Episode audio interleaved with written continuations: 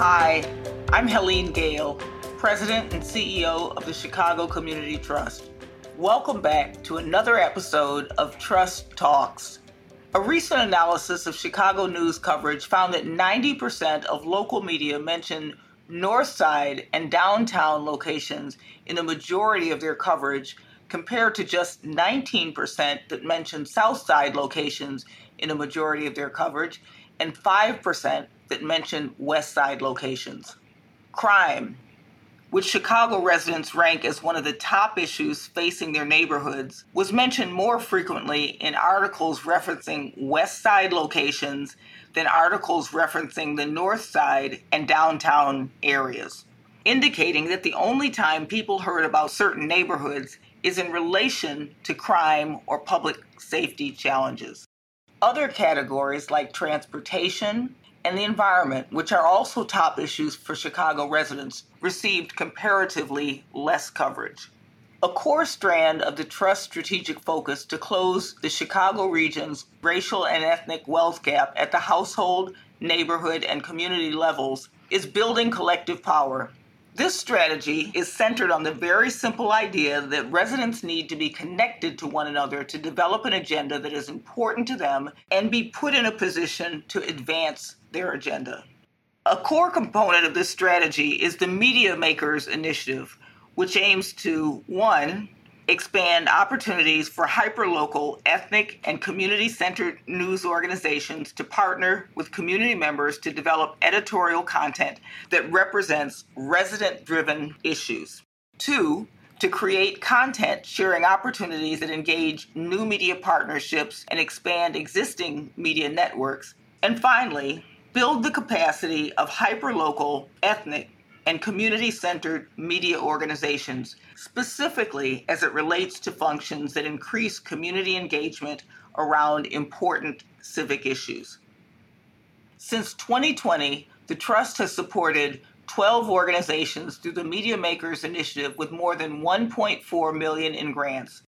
In this episode of Trust Talks, hear from the members of our Media Makers Network who are authentically reflecting the individual and collective voice narrative, and stories that are deeply rooted in our communities.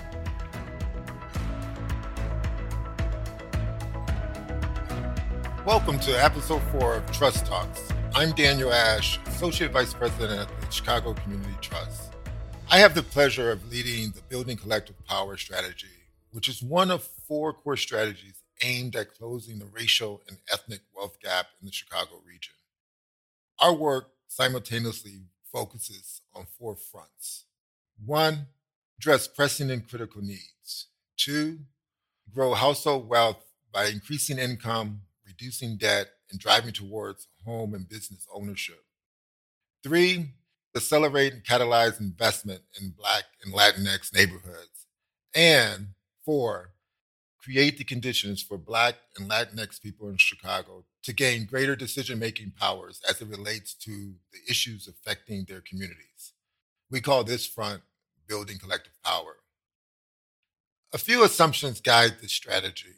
First, closing the racial wealth gap requires more than economic interventions in Black and Latinx communities. Second, investing in Black and Latinx communities must involve investments in, in existing infrastructure of disenfranchised communities.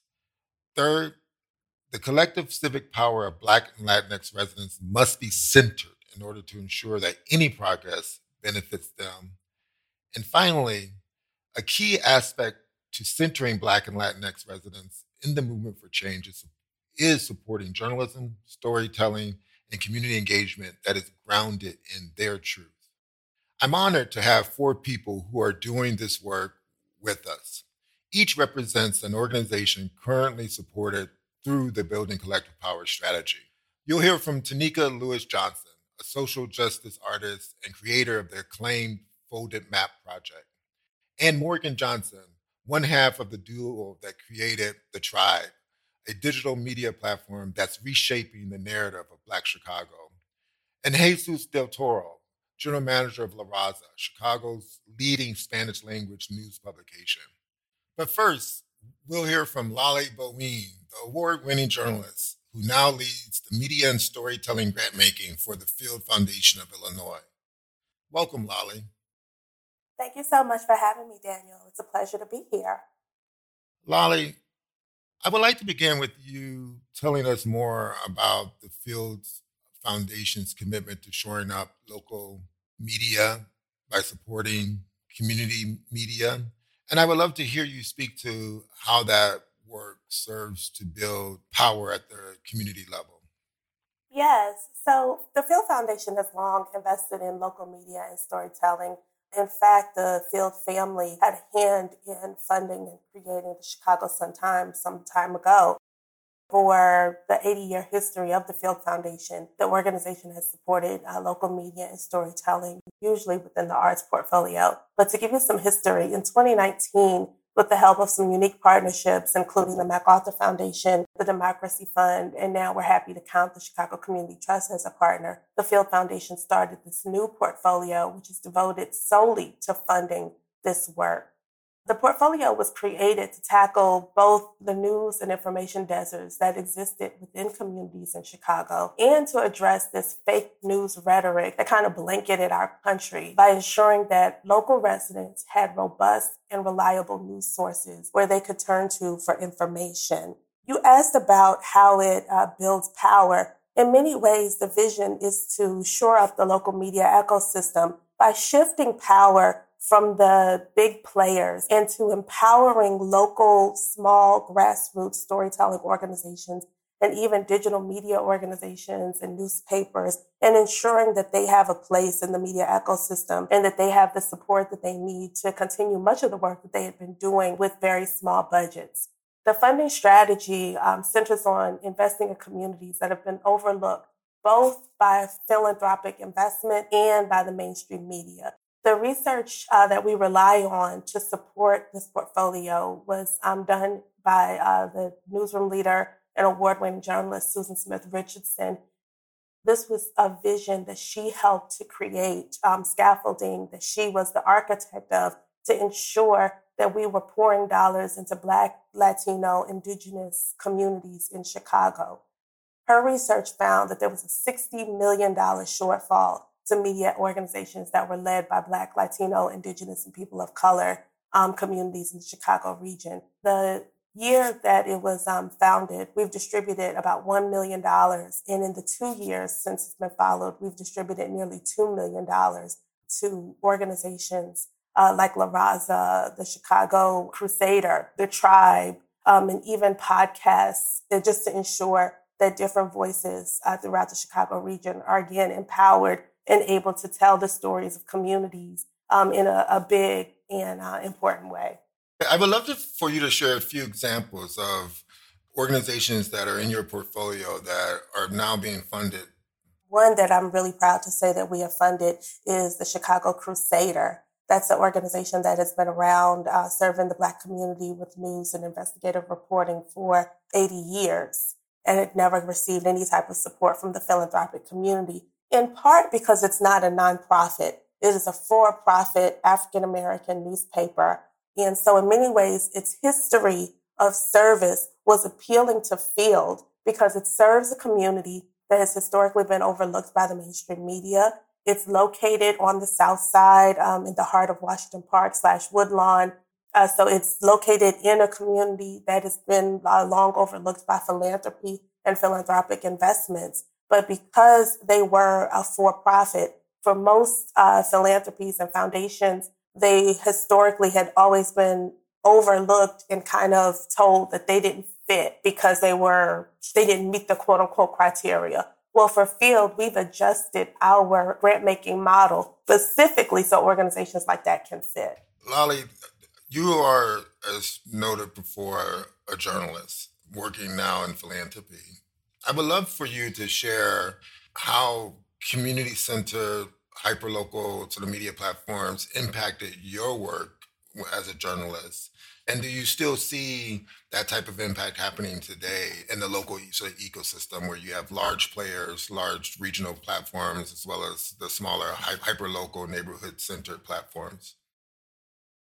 Oh, absolutely. I worked for more than 15 years at the Chicago Tribune, um, and I considered myself an old school community journalist focused on writing about neighborhoods, both within Chicago and in the surrounding region of Chicago, and trying to make the lives and experiences of people um, throughout our community make sense to each other.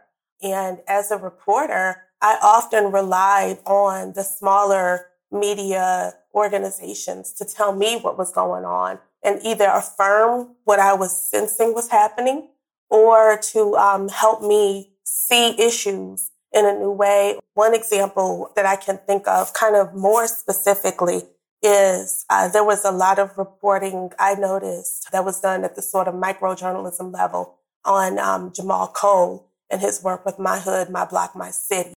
He would get some coverage in um, smaller publications because of the work that he was doing first in Chatham and then in the surrounding neighborhoods on the South Side. Well, what I realized eventually is that he was a part of a larger movement, a larger strategy of community um, engaged residents who were working to rebrand the South Side. And so I was able to do a story about that and that whole movement. And the only reason I knew about Jahmal Cole is because of the coverage that he got in smaller publications. Otherwise, I probably, he wouldn't have been on my radar. So, I mean, just hearing how microjournalists, you know, became a discovery channel for you. I mean, just sort of speaks to the importance of the entire ecosystem and how it feeds off one another. So I really appreciate that. Lolly, thank you for joining us today. If there's one thing you would want to leave our audience with, what would it be? You know, one of the tricks that we used as journalists, Daniel, again, was to turn to the hyper local media and see how things were being covered. That's how we uh, came to find sources and again came to understand the issues. So if I had to leave with one thing, I would hope that the listeners will also begin to use that as a tool. That when you see um, stories that are being covered by WBEZ or the Chicago Sun Times or the Chicago Tribune, take that extra step to see how it's also being covered by the Chicago Defender or La Raza or Cicero Independiente or even the Tribe so that you can get a really uh, full and broad uh, view of how our communities are being covered and what the issues are. Um, most recently, the Tribe did um, some coverage of what the change, uh, the name change of DuSable Drive means to residents and their take and the perspective that they were able to gather from residents on the ground really differed from what we read in the mainstream media. And so it's always worth really uh, broadening your media appetite and paying attention to what the, the local guys are doing, not just the, the national picture. Such important advice. Thank you so much, Lolly, for being with us. Please keep up the great work. Thank you.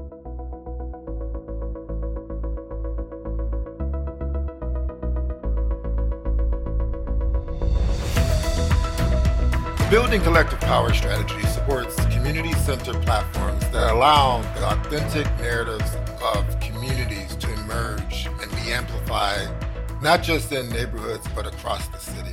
These media platforms likewise bring vital information into communities to inform their agenda setting.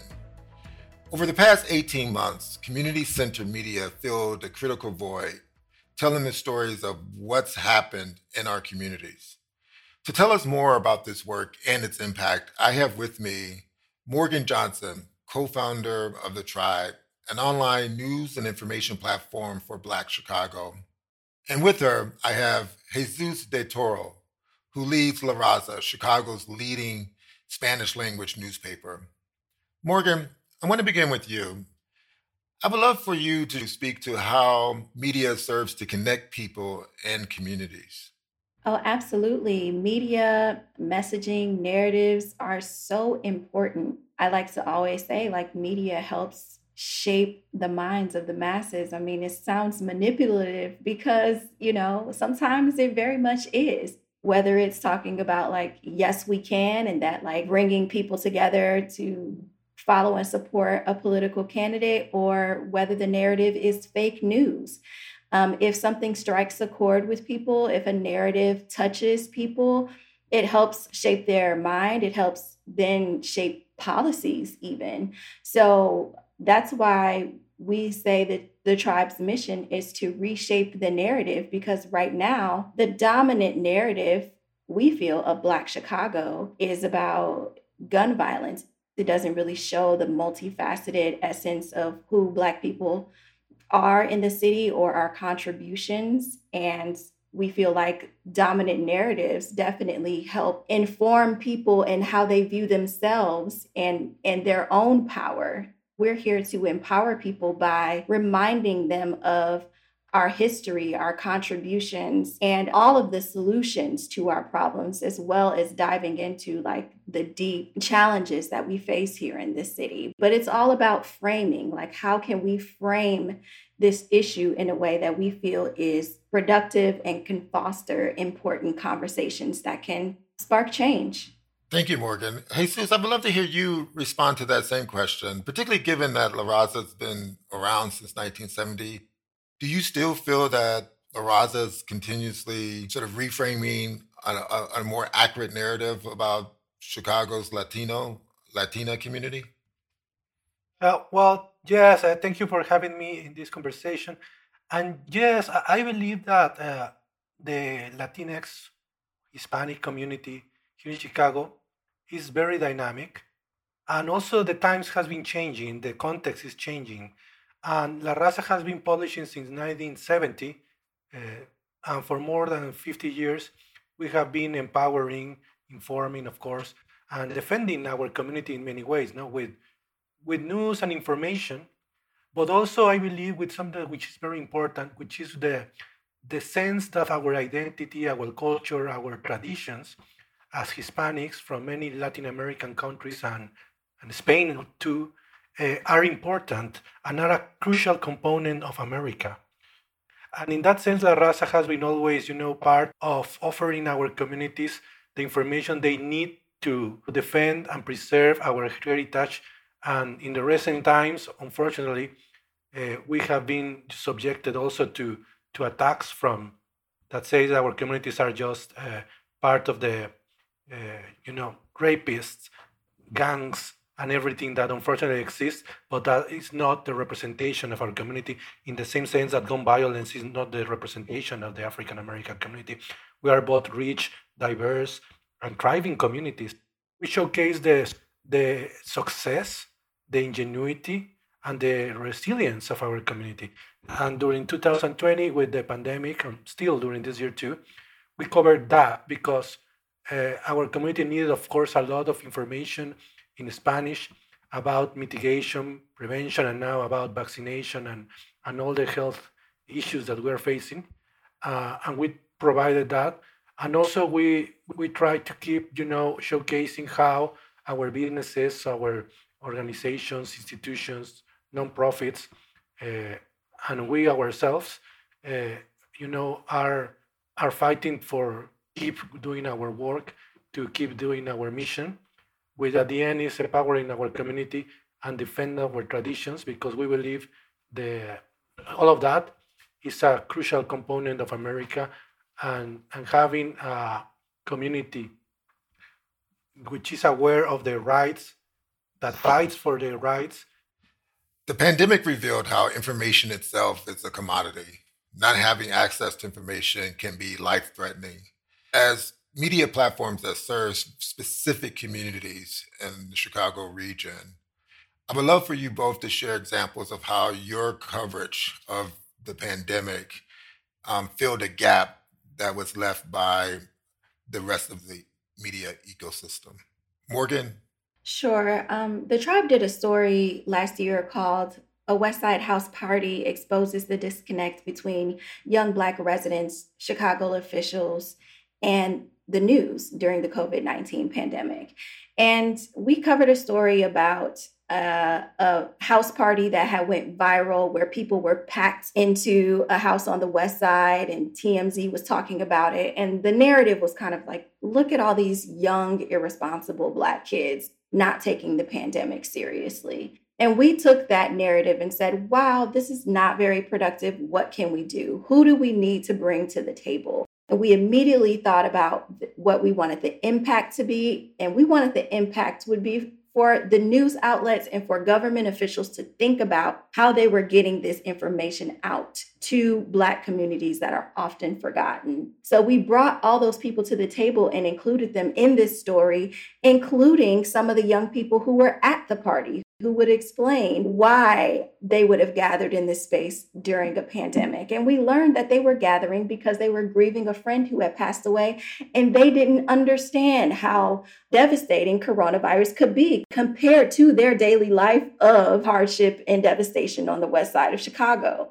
We saw um, Mayor Lightfoot put together a task force of people, Black folks, Black officials, to address this problem and get information out to Black communities, such as Gail Wood um, on the West Side. So uh, we also started live tweeting the the daily press conferences that were happening because we noticed that our audience was having fatigue and not clicking and reading on our stories. So we thought, let's just bring this information to social media where people are so they could be informed. So we really had to change what we were doing to make sure that this critical public health information was reaching who it needed to reach. Jesus, do you have a similar example of how La Raza filled an information gap for your audience during the pandemic? Uh, yes, because uh, the language barrier has been important. There was a lack of Spanish information in regards of the pandemic prevention. Uh, to have the knowledge to understand the dangers of this kind of meetings, for example, the the use of masks, the social distancing, the all the measures that are needed to prevent the, the infection we didn't have information enough in Spanish. Then we provide that. But also, uh, we did several stories that, you know, focus on vulnerable communities. Uh, for example, essential workers in, uh, in, in our communities were uh, forgotten in some ways because uh, they were not receiving any kind of support. Uh, they were not, for example, receiving, if they get unemployed, any kind of support from the federal government because many of them are undocumented. We inform about that and we provide options that organizations and other entities are, are giving to them. And also, for example, we focus on, on communities and uh, uh, aspects of them that were not very visible. We did several stories about uh, street vendors. In the in the Hispanic tradition, the street vendors are a very important part because they it's part of the tradition, of course, but they also, you know, provide a service that is very relevant because when you need to go to work at 5 a.m. in the morning, maybe the street vendor is going to provide your breakfast. No, the, the, the main meal that you're going to have during the first part of the day, and also there are uh, many people that uh, when they get unemployed, they or, or their wages were reduced, they you know uh, start selling food or other uh, uh, things on the streets as a mean for survival. And we, we did several stories to say first, they are vulnerable, they don't have PPP, they are not getting any support from other entities, but also at the same time, there are organizations that are helping them and they are helping themselves. For example, they created a cooperative to have a common kitchen to produce and pack their food, and, and that is important uh, because that showcased that, of course, the times were hard, but the organization that the community uh, is is having and the, the the empowerment that they are, you know, themselves getting from their efforts are, are important. And then we showcase that. And I believe that is something that is not, you know, uh, documented or, or, or shown in other media. Well, first of all, thank you both for joining us today. Your work is absolutely essential. Thank you very much.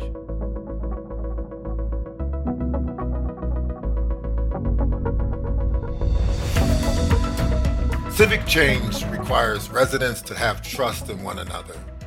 Part of the process of building trust involves authentically reflecting the truth of communities. The Building Collective Power strategy aims to create the conditions to tell the human story, especially stories within Black and Brown communities. Joining me now is Tonika Lewis Johnson, the self described social justice artist, civic storyteller, photographer, and creator of the famed Folded Map Project. Tonika, thank you for being with us. Thank you for having me. Tonika, in your work, you capture human stories that compel people to address tough issues. Your work, for me, feels strikingly honest. It feels more honest than anyone I've witnessed. And it reflects, quite frankly, the traditions of folks like Gordon Parks and Charlayne Hunter Gault. I, I want to begin with you sort of sharing with us how do you create the conditions for people to be trustful of you what level of trust is required to capture the honesty that you capture in your work? Thank you for that question. Because my projects, especially Folded Map, focus on the many ways in which segregation is perpetuated and then the following byproducts of segregation, the stereotypes, the misperceptions of neighborhoods. In order to allow people to be honest about what they may have said, what they have believed about certain neighborhoods. You have to create a space where you're not attacking an individual for sharing honesty that might demonstrate exactly the point of us talking about it stereotypes, racism. And in order to do that, you have to allow people to understand we all have been programmed to believe certain things that we don't necessarily have immediate experience with. We all are operating in a system of segregation and systemic racism that we did not create. Yes, some people are benefiting from that, others are not, but we didn't create it. So, in order for us to dismantle it, we have to be honest about how it's personally impacted us, how it's made us believe certain things. And in order to dismantle it, you have to admit and be honest about what stereotypes you've decided to believe or you've been programmed to believe, areas, neighborhoods that you've been taught to believe certain things about. And so that's one of the ways in which I kind of cultivate a space for these kinds of discussions is letting all of the participants know we need brutal honesty in order to truly understand all of the ways in which we need to attack systemic racism and how it's penetrated our everyday lives in ways that we don't even think about. A young white woman clutching her purse because she's walking past a black boy. If you're a white woman who has done that, let's let's create the space for you to say that. And let's talk about how did you get to that point? Let's also create the space for the young black boy to say, yeah, um, that happens to me. And it does hurt me. It does make me mad. So that's been one of the key elements is just starting from the point of let's not blame ourselves. We're all operating in it. We did not create it, but we can be honest enough about how it's impacted us so we can solve it. I would love for you to share with me like an example, going back to Folded Map for a moment, of how when you pair the relatively wealthy sort of north side homeowner with their map twin on the south side and they have that moment of connection it becomes honest have you witnessed the the relationships deepening over time and that relationship leading to some type of collective action among those two groups? Oh gosh, yes. Um, as a matter of fact, the first map twins in my project, um, Edgewater Northside residents Wade and his wife Jennifer, and their Englewood map twin Nanette. Um, they were the first first people involved in my project, and they met each other in 2017. Today, they have started a small organization called Englewood Renaissance that started last year with them expanding my project to include block twins. They decided to introduce their neighbors on their block to each other this is something that was not part of my project. It's not anything I could have envisioned would happen, but it's something they created based off of them continuing their friendship ultimately. They've known each other for since 2017 at this point. So they're actually friends. And, you know, it started because we didn't have the conversation initially of, so how's segregation impacting you all? It was literally them agreeing to meet each other, only just to have a conversation with someone who lived on the north side, on the south side, in a neighborhood that if you were to fold Chicago's map would touch each other. So they just asked, answered questions about lifestyle. Just how do you feel about your neighborhood? Where's your place of peace? How much does your house cost? Is there anything you would change about your neighborhood? Listening to each other answer those questions, they were able to find points of shared interest and their friendship grew. And so now they have this larger group of people who want to have this discussion, expand their own world experience that's facilitated through their relationship with each other. Um, so that's one of the the most outstanding byproducts of Folded Map. As a social justice artist, someone who's created art and media to again lift up important issues, connect people, what's next for you? Ah, what's next? Well, the project that I am working on now is called Inequity for Sale.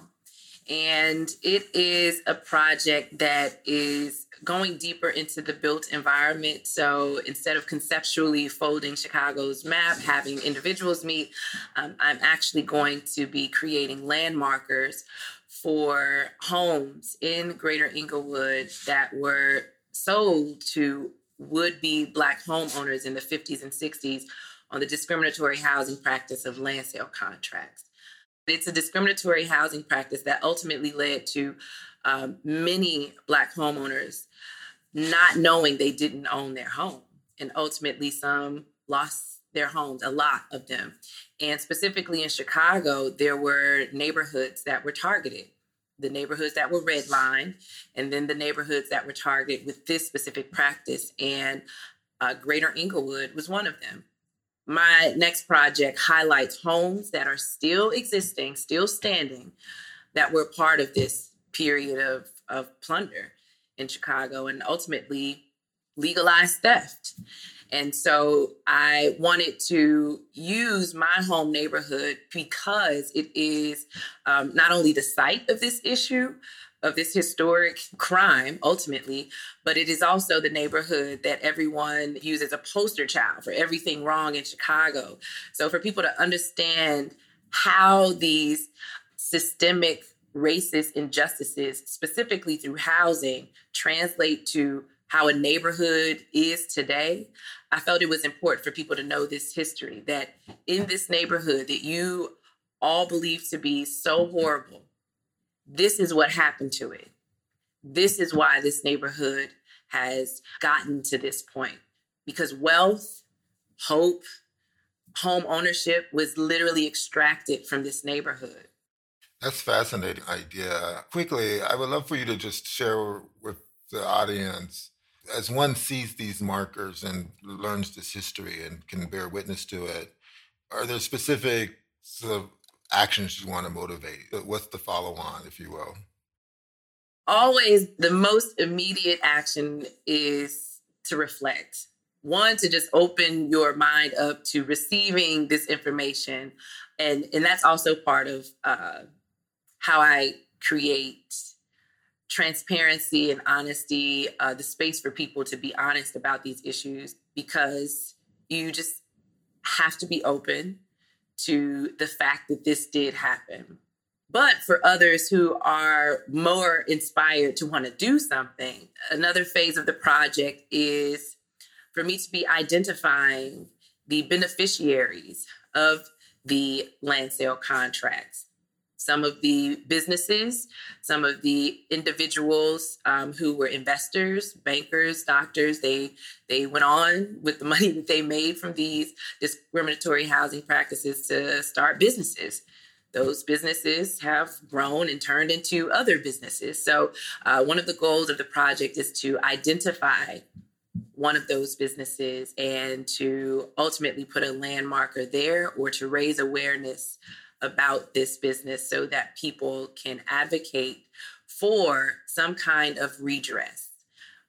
I don't like to use the word reparations because people feel just a very specific way when you say it. They can only imagine it one way. But bringing this crime to justice by advocating for it to, one, be recognized by the larger Chicago public, but also to hold a business accountable, a business that literally benefited from the wealth that was stolen from Black homeowners who, God, can you imagine, migrated north, saving their money. They did have money. Everyone wasn't poor. They saved their money to get a home and they were lied to. They didn't even own that home. And then to lose it so, you know, it's a crime that has to be brought to justice. So, for those who are interested in participating in the action aspect of this project, merely just sharing the information and advocating for our new city council's reparation subcommittee, uh, starting to get involved with that subcommittee uh, is, is something that I would say that people interested in this project should should start to do. What I appreciate about your work is that it, it's about discovery and it's about discovering the truth and being honest about that process and then creating the conditions for the truth to drive public discourse. Thank you so much. Thank you for joining us. Thank you to Lolly Bowean, Morgan Johnson, Jesus Del Toro, and Tonika Johnson. You each make our city's residents more informed, more aware and prepared to connect with one another in the public square. And thank you for listening. My hope is that this conversation inspires you to consume and support more hyperlocal media serving this region. They are our neighbors and they are committed to honestly reflecting Chicago's complicated story. And in the words of famed journalist Ida B. Wells, the people must know before they can act and there is no educator to compare with the press. Thank you.